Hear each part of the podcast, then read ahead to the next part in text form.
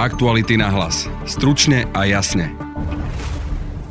Národná rada Slovenskej republiky drvivou väčšinou hlasov odmietla správu verejnej ochrankyne práva. Tiež si myslím, že je to drivá porážka liberalizmu na pôde Národnej rady Slovenskej republiky. E, verím, že presadíme zákony, aj čo sa týka ochrany života, aj čo sa týka ochrany pracovného voľna, čo sa týka ochrany rodiny, ktoré doposiaľ Slovenský parlament nemal istotu a ani silu presadiť. Ak sa jedná o hodnotové záležitosti, ak sa jedná o ochranu normálneho, prirodzeného Slovenska, tak v takom prípade sa poslanci naprieč politickým spektrom, bez ohľadu na to, kam sú politicky zaradení, vedia spojiť. Porážka liberalizmu, ochrana normálnosti a podpora hodnot. To všetko na pôdorise novej parlamentnej platformy s názvom Záhodnotové Slovensko.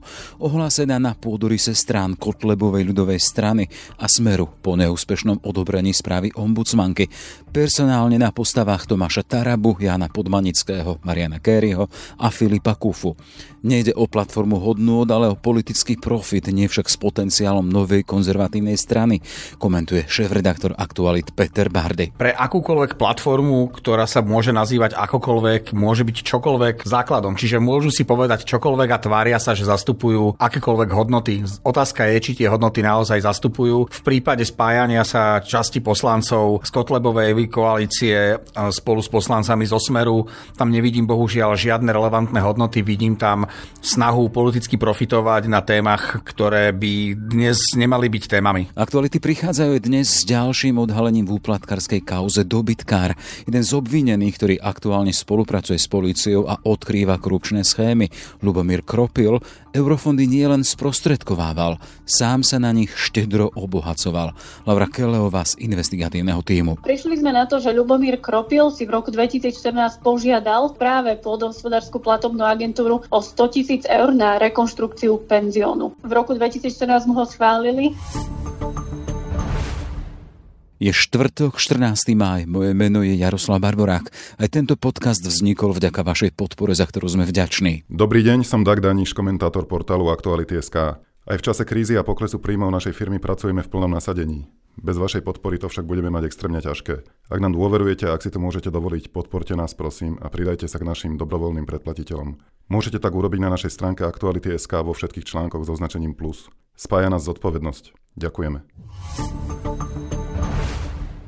Konzervatívne Slovensko potrebuje konzervatívnych politikov a tí, hoď sa doteraz nedokázali zhromaždiť v jednej strane, môžu to urobiť v stranách rôznych, spojených v nadstranickej platforme. Takto vidí politický nováčik Tomáš Taraba, ktorý sa do parlamentu dostal pod krídlami Kotlebovej ľudovej strany. Sám je však predsedom kresťanskej demokracie Život a Prosperita.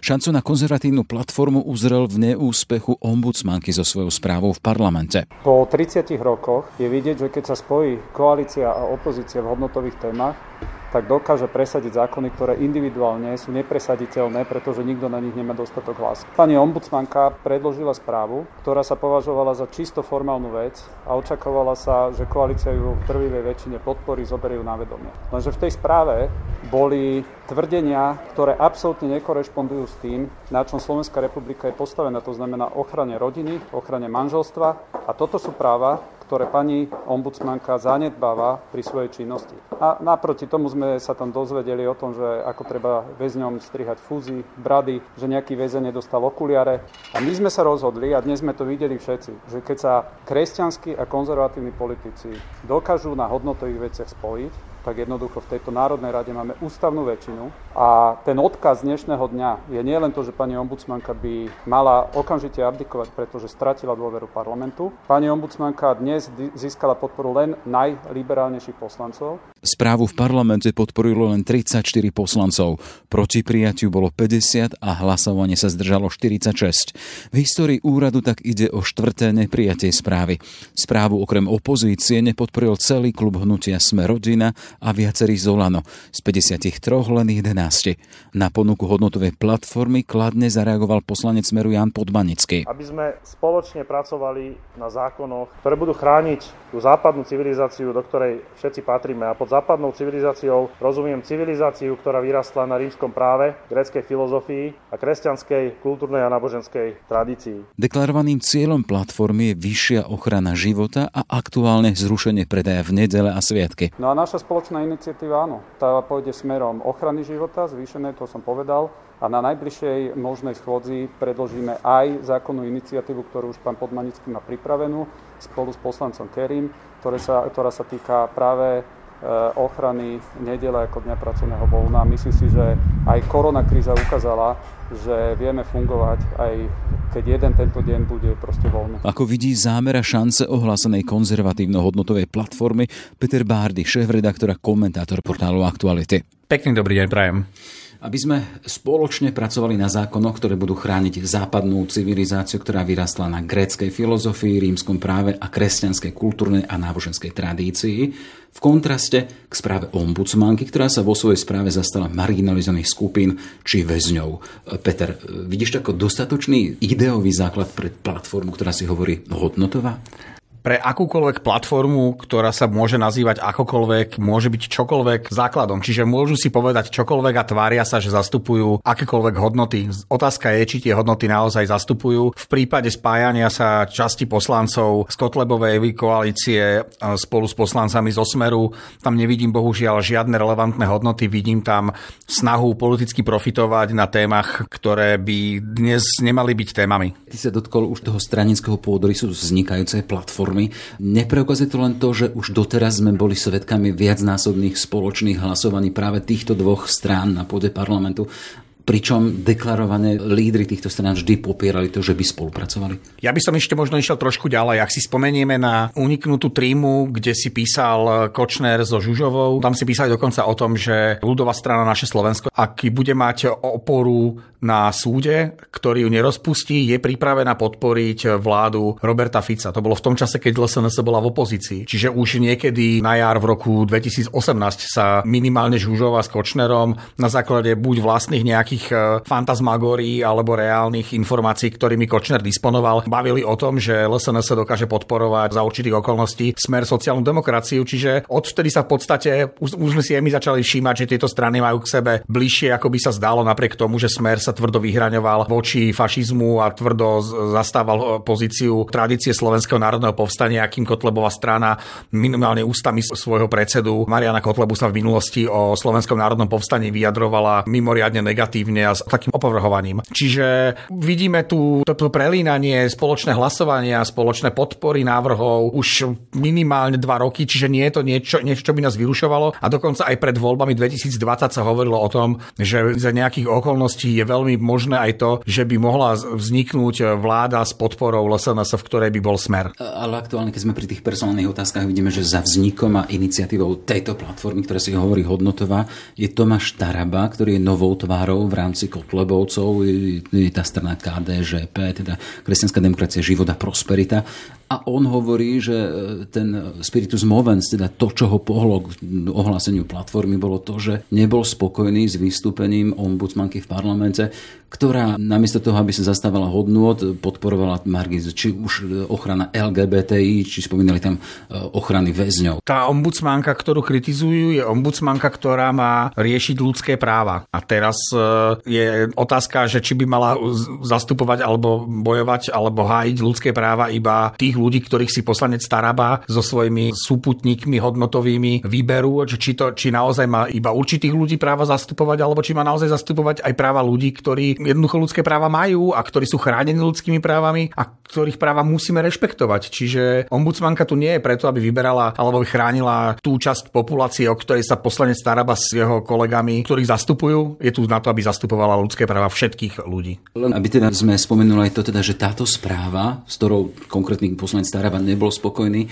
neprešla, lebo sa za ňu nepostavil dostatočný počet hlasov a ak sme doteraz boli svedkami toho a bola skúsenosť, že správa ombudsmana, ombudsmanky v parlamente nebola problémom a prechádzala, tak teraz táto aktuálne neprešla. Áno, radikalizuje sa to a ukazuje sa, že už dnes naozaj politika nie je o hodnotách, ale o radikalizácii, o postojoch a o vytváraní stále väčších a väčších emócií a takého súboja emócií a, a súboja silných klejmov, teda silných vyhlásení, namiesto vyhlásení, ktoré stoja na nejakom raciu, ktoré prinašajú riešenia. Čiže je to vidieť, ale to nie je nič špecifické pre Slovensko. S týmto sa stretávame aj v medzinárodnom rozmere minimálne od čias anexie Krímu, keď ruské médiá, či už oficiálne, alebo rôzni trolovia, alebo tie farmy trolov, e, zahltili Európu a svet, aj Spojené štáty americké, zahltili množstvom kvázi pseudotém týkajúcich sa LGBTI komunity a adopcie detí homosexuálnymi pármi, dokonca násilnými odobratiami detí preto, aby si ich mohli homosexuáli adoptovať rôznymi,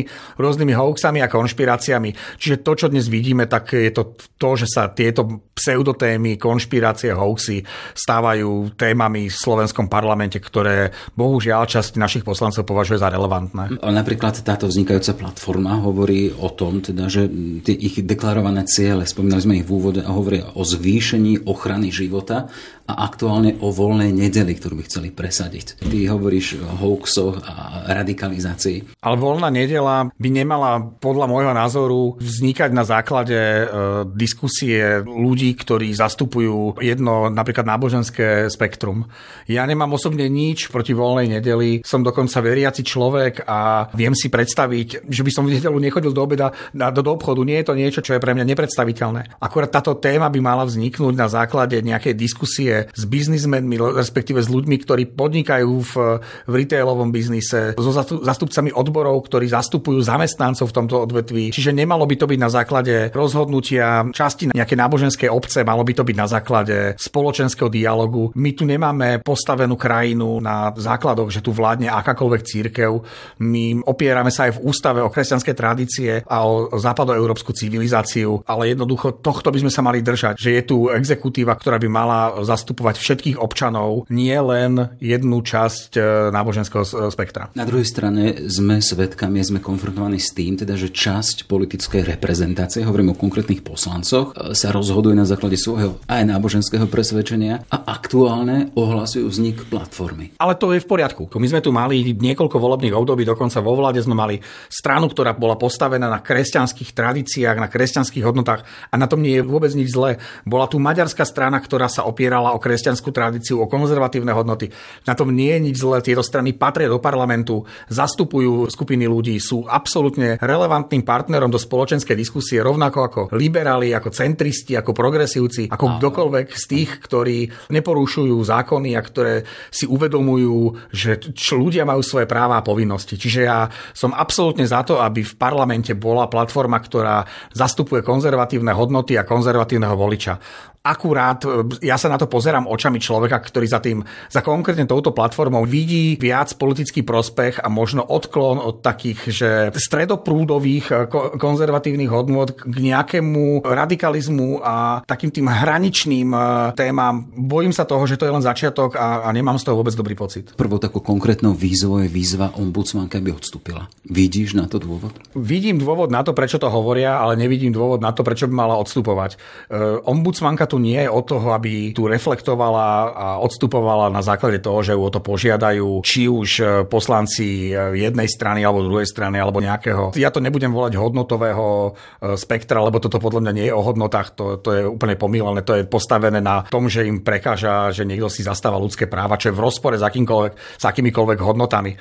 Čiže, čiže áno, môžu žiadať odstúpenie, je to legitimné, ale v prípade ombudsmanky by bola absolútna škoda, hlúposť, keby odstúpil hovorila. Títo konkrétni poslanci vyzývajú ďalších, aby sa k ním pridali, boli konkrétni, a teda hovorili o pani Záborskej či e, Vašečkovi. Dávaš šancu takejto platforme postavenej na tých ideových základoch, aby jednoducho bola života schopná na pôde nášho parlamentu? Tak závisí, čo táto platforma chce vlastne robiť, lebo, lebo zatiaľ to vyzerá len... Prvý krok má byť zrušenie tak, predávania v nedelu. Áno, o tom napríklad hovorili svojho času aj poslanci Smeru, ako o relevantnej téme, o tom dokonca hovoril, alebo naznačoval to aj predseda vlády Matovič, že je to téma, ktorá sa bude otvárať. Čiže ak toto má byť jediná aktivita tejto platformy, tak pokojne, ale obávam sa, že, že títo ľudia budú k sebe pripájať len ďalších radikálov, ktorí vo svojich aktuálnych politických stranách sa možno nevedia dostatočne presadiť so svojimi názormi a, a možno ukazuje sa minimálne podľa toho hlasovania, kto hlasoval za to, aby nebola táto správa prijatá, že veľký problém v tomto smere môže mať práve Olano, ktorého značná časť poslaneckého klubu hlasovala za neprijatie tejto správy, čo považujem za nie úplne najlepší eh,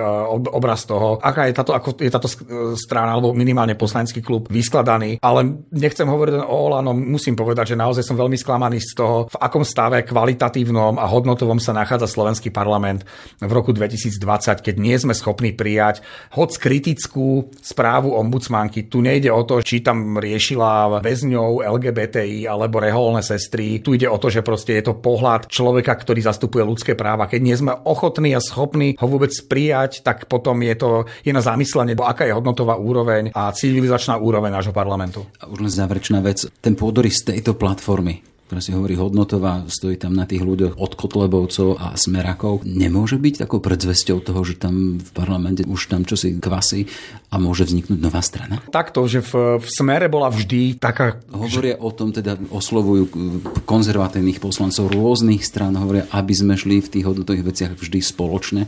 Nemôže za tým byť čosi také, teda, že títo konkrétni ľudia majú za ľubom, aha, založme čosi konzervatívne, čosi nové? V Smere bola svojho času veľmi dobrá alebo veľmi silná konzervatívna platforma bola presne okolo poslanca Podmanického alebo bývalého ministra Maďariča. To boli ľudia, ktorí mali naozaj veľmi blízko ku katolickým elitám na Slovensku a naozaj presadzovali tú agendu konferencie biskupov Slovenska. Naopak konferencia biskupov Slovenska ich podporovala, čiže bolo tam vidieť, že tie synergie tam sú. Na druhej strane tu máme latentných fašistov alebo ich e, nových koaličných partnerov v, tom, v tej volebnej koalícii, ktoré sú, ktorí proste majú takisto po, istú podporu časti biskupov alebo konkrétneho biskupa alebo farára Kufu. Čiže naozaj ukazuje sa, že katolická církev je nejednotná minimálne v tom, že ako sa postaviť k téme, že s ktorými politickými stranami spolupracovať a s ktorými témami sa stotožniť s politikmi, že tam ako keby chýba konzistentnosť a je naozaj, že nie, nerobí to možno plne tú najlepšiu krv a to najlepšie pre slovenské kresťanstvo. Na druhej strane si nemyslím, alebo neviem si to úplne predstaviť, že by poslanec Podmanický dral jednu poslaneckú lavicu vedľa Mazurka napríklad. Toto je pre mňa niečo, čo si úplne reálne neviem predstaviť. Myslím si, že taká tá konzervatívnejšia časť konzervatívneho spektra slovenskej politiky už je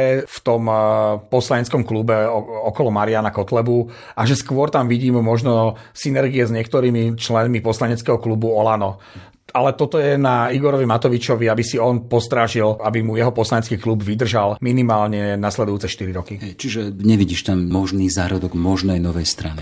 Ešte pred 5 rokmi by som povedal, že nevidím, ale skúsenosti, ktoré sa ukazujú, dnes je naozaj možné v slovenskej politike prakticky čokoľvek. Dokážu sa tu spájať naozaj latentní komunisti s latentnými fašistami a spoločne sa podporovať a, a tlapkať po pleci a, a robiť spoločné tlačové konferencie, spoločné vyhlásenia. Čiže ťažko mi je predikovať verifikovať, že či je možnosť na vytvorenie takéto strany. Priestor pravdepodobne je, lebo ukazuje sa, že aj v prieskumoch, že, že Slováci sa hlásia ako konzervatívnym hodnotám a pokiaľ ich nenachádzajú v tých eh, mainstreamových stranách alebo v stranách, ktoré zastávajú konzervatívne hodnoty a, ale zároveň európske hodnoty alebo hodnoty týkajúce sa ľudských práv, tak ich môžu hľadať eh, v stranách, ktoré sú proti ľudským právam, ktoré sú proti európskym hodnotám, ktoré sú proste postavené na úplne iných štandardoch, ako napríklad ja zastávam. Toľko teda Peter Bárdy, šéf-direktor portálu Aktuality.sk. Ešte pekný deň prajem. Pekný deň prajem. 100 tisíc eur na penzión, ktorý hosti takmer nepoznal, či v úvodzovkách eurofondový poradca, ktorý neradil len obciam, ale peniaze z programu pre samozprávy smeroval rovno sebe. Nikdejší štedrý sponzor Mečerov HZDS, najnovší jeden zo stíhaných v úplatkarskej kauze dobytkár v spoločnosti ľudí okolo SNS a polnohospodárskej platobnej agentúry. Lubomír Kropil, jedno z ďalších odhalení portálu Aktuality SK a Lavry Keleovej z investigatívneho týmu. Pekný deň ti prajem. Ahoj, Jaro, pekný deň. Ale ešte predtým, ako opíšeme ten naznačený štedrý biznisový model spriaznených, povedzme si, kto vlastne Lubomír Kropil je a aké je jeho miesto v tej úplatkárskej kauze dobytkár. Tak Ľubomír Kropil je oficiálne veterinár, aj keď podľa všetkého sa tejto oblasti nevenuje. Je známy ako podnikateľ, ktorý mal v minulosti blízko k HZD, dokonca bol ich štedrým sponzorom. No a v súčasnosti v tej kauze dobytkári je jeden zo spolupracujúcich obvinených. V podstate vypoveda v tej kauze o rôznych úplatkoch, ako to fungovalo, komu išli úplatky, v akých rozsahoch sa platili. Čiže opisuje a spolupracuje s policiou a zrejme to je aj dôvod, prečo už je dnes e, stíhaný na slobode. Mm-hmm. Tá samotná kauza dobytkár je, ako ty píšeš, o škandaloznom rozdeľovaní dotácií na polnohospodárskej platobnej agentúre. Čo je to škandalozne za tým? No škandalózne je to, že ak teda e, veríme opisu e, spolupracujúcich svetkov a teda aj obvinených dvoch ľudí z tejto kauzy, tak v podstate to vyzerá tak, že projekty presadzali na pôdohospodárskej platobnej agentúry len a len vďaka úplatkom.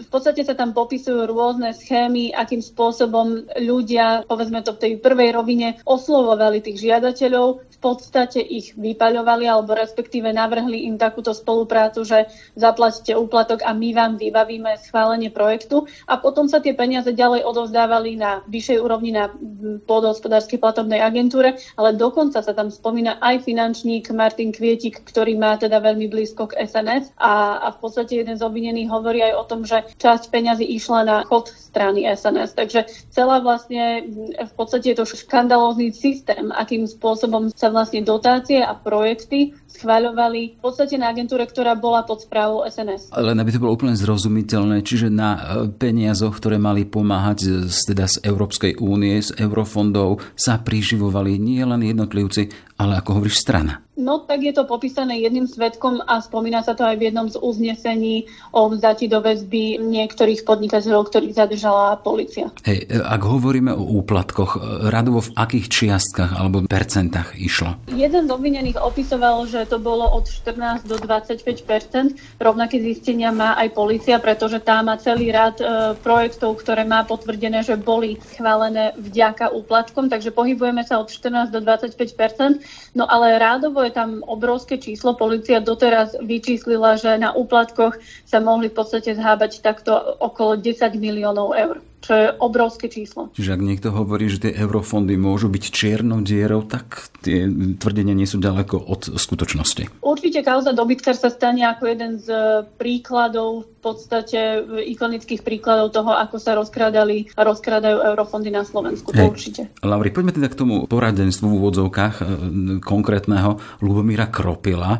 Ako to vyzeralo a ten biznis model, z ktorého vzýšla aj tá rekonštrukcia jeho domu za 100 tisíc? Ako to vyzeralo? No mňa zaujímalo, že či aj niektorí aktéri e, z tej kauzy dobytkár boli sami príjimateľmi nejakej pomoci alebo teda eurofondov. No a prišli sme na to, že Ľubomír Kropil si v roku 2014 požiadal práve pôdohospodárskú platobnú agentúru o 100 tisíc eur na rekonštrukciu penziónu. No a e, nás vlastne zaujímalo, akým spôsobom to prebiehalo, pretože keď hovoríme o tom, že on je sám obvinený v uplatkárskej kauze a hovorí o tom, ako fungoval systém, tak prirodzene sa tu naskytá otázka, že či aj jeho vlastná dotácia 100 tisícová bola vybavená cez úplatky a v podstate ako funguje tento projekt, pretože v roku 2014 mu ho schválili a on mal minimálne 5 rokov povinnosť udržiavať ten penzión a v podstate splňať tie ciele, ktoré si tam on stanovil. No, jasné, a aká bola realita? Viem teda, že vy ste na tom mieste aj boli, teda bola si tam v Vladomerskej vieske.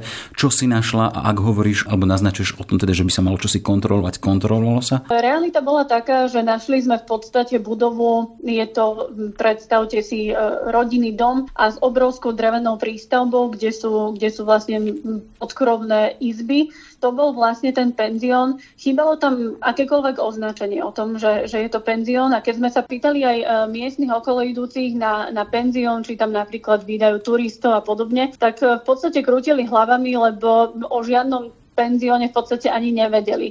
Vedeli, že sa niečo prerábalo, že tam bola akási tabuľa o tom, že je to projekt z eurofondov, ale v podstate nenašli sme človeka, ktorý by nám povedal, že naozaj, že tento penzión sa využíval ako ubytovacie zariadenie. Čiže naznačujeme to teda, že peniaze, ktoré boli žiadané na penzión, ktorý má nejakým spôsobom poskytovať ubytovanie pre turistov alebo ďalších, nebol využívaný na tieto ciele. Minimálne starosta Ladomerskej viesky nám povedal, že on zhruba trikrát využil využil tieto služby, ale skôr to bolo po známosti s pánom Kropilom, takže aj on sám má pocit, že nebol využívaný ako riadne ubytovacie zariadenie, ale dalo sa tam ako fyzicky ubytovať. Mm-hmm. Zaujímavé na tomto celom prípade je, že v podstate pôdohospodárska platobná agentúra riadne nekontrolovala tie ďalšie roky, ako sa penzión využíva a či sa vôbec využíva. Ľubomír Kropil pritom, keď žiadal o peniaze na tento projekt, tak sľuboval, že ročne tam ubytuje okolo 700 ľudí. Ale realita je taká, že, že vyzerá to, že, že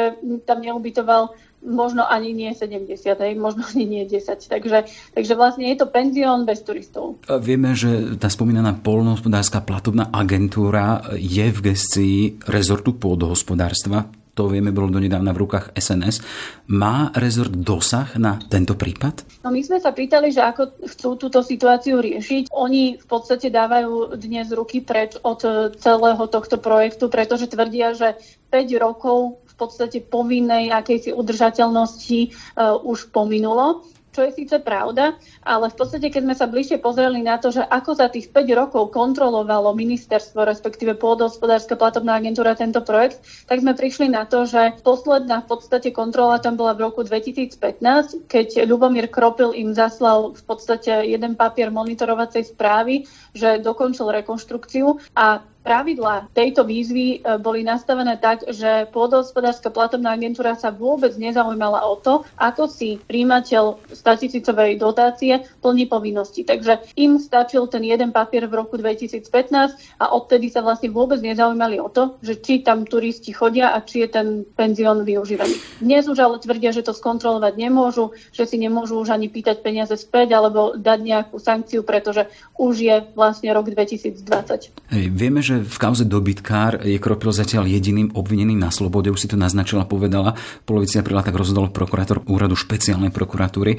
Vy ste však prišli na to, že sú pri ňom signály, že sa má zbavovať majetku? To bolo pre mňa veľmi e, veľké prekvapenie, pretože ja som si všimla, že aj tento penzión, aj jeho rodinný dom v Žiari nad Hronom, kde aj oficiálne Kropil býva, sa medzičasom už presunul vlastne do rúk iba jeho manželky. A pritom sme vedeli, že pôvodne teda bol vlastníkom minimálne polovičným Ľubomír Kropil, tak sme sa začali vlastne zaujímať o to, ako sa to podarilo z väzby a prišli sme na to, že 15. apríla prokurátor rozhodol o tom, že Kropil môže ísť na slobodu a už 17.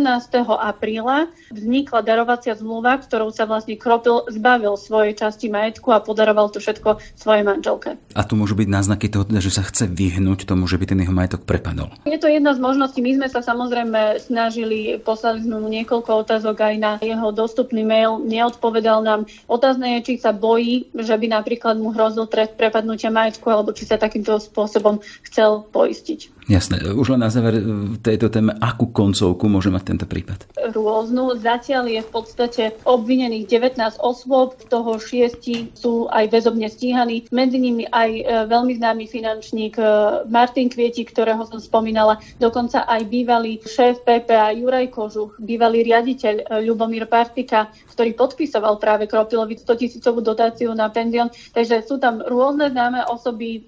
Uvidíme, že či bude policia pokračovať ďalej a uvidíme, že či si Kropil tým, že spolupracuje s policiou, aj v podstate môže znížiť stres alebo, alebo sa vykúpiť e, úplne. To je vlastne v rukách policie teraz. No, budeme to vidieť. Laura, ten dnešný deň pohľad ďalšími témami, ktorými sa ty venuješ. E, vieme, že vláda vymenila vedenie štátnych hmotných rezerv. Luciu Gocníkovú nahradil Jan Rudolf. E, ty si len pred pár dňami s kolegom Martinom Turčekom robila s Gocníkovou rozhovor. Chcem sa spýtať, vysiela vtedy už vo vzduchu vzduchu Gocníkovej výmena?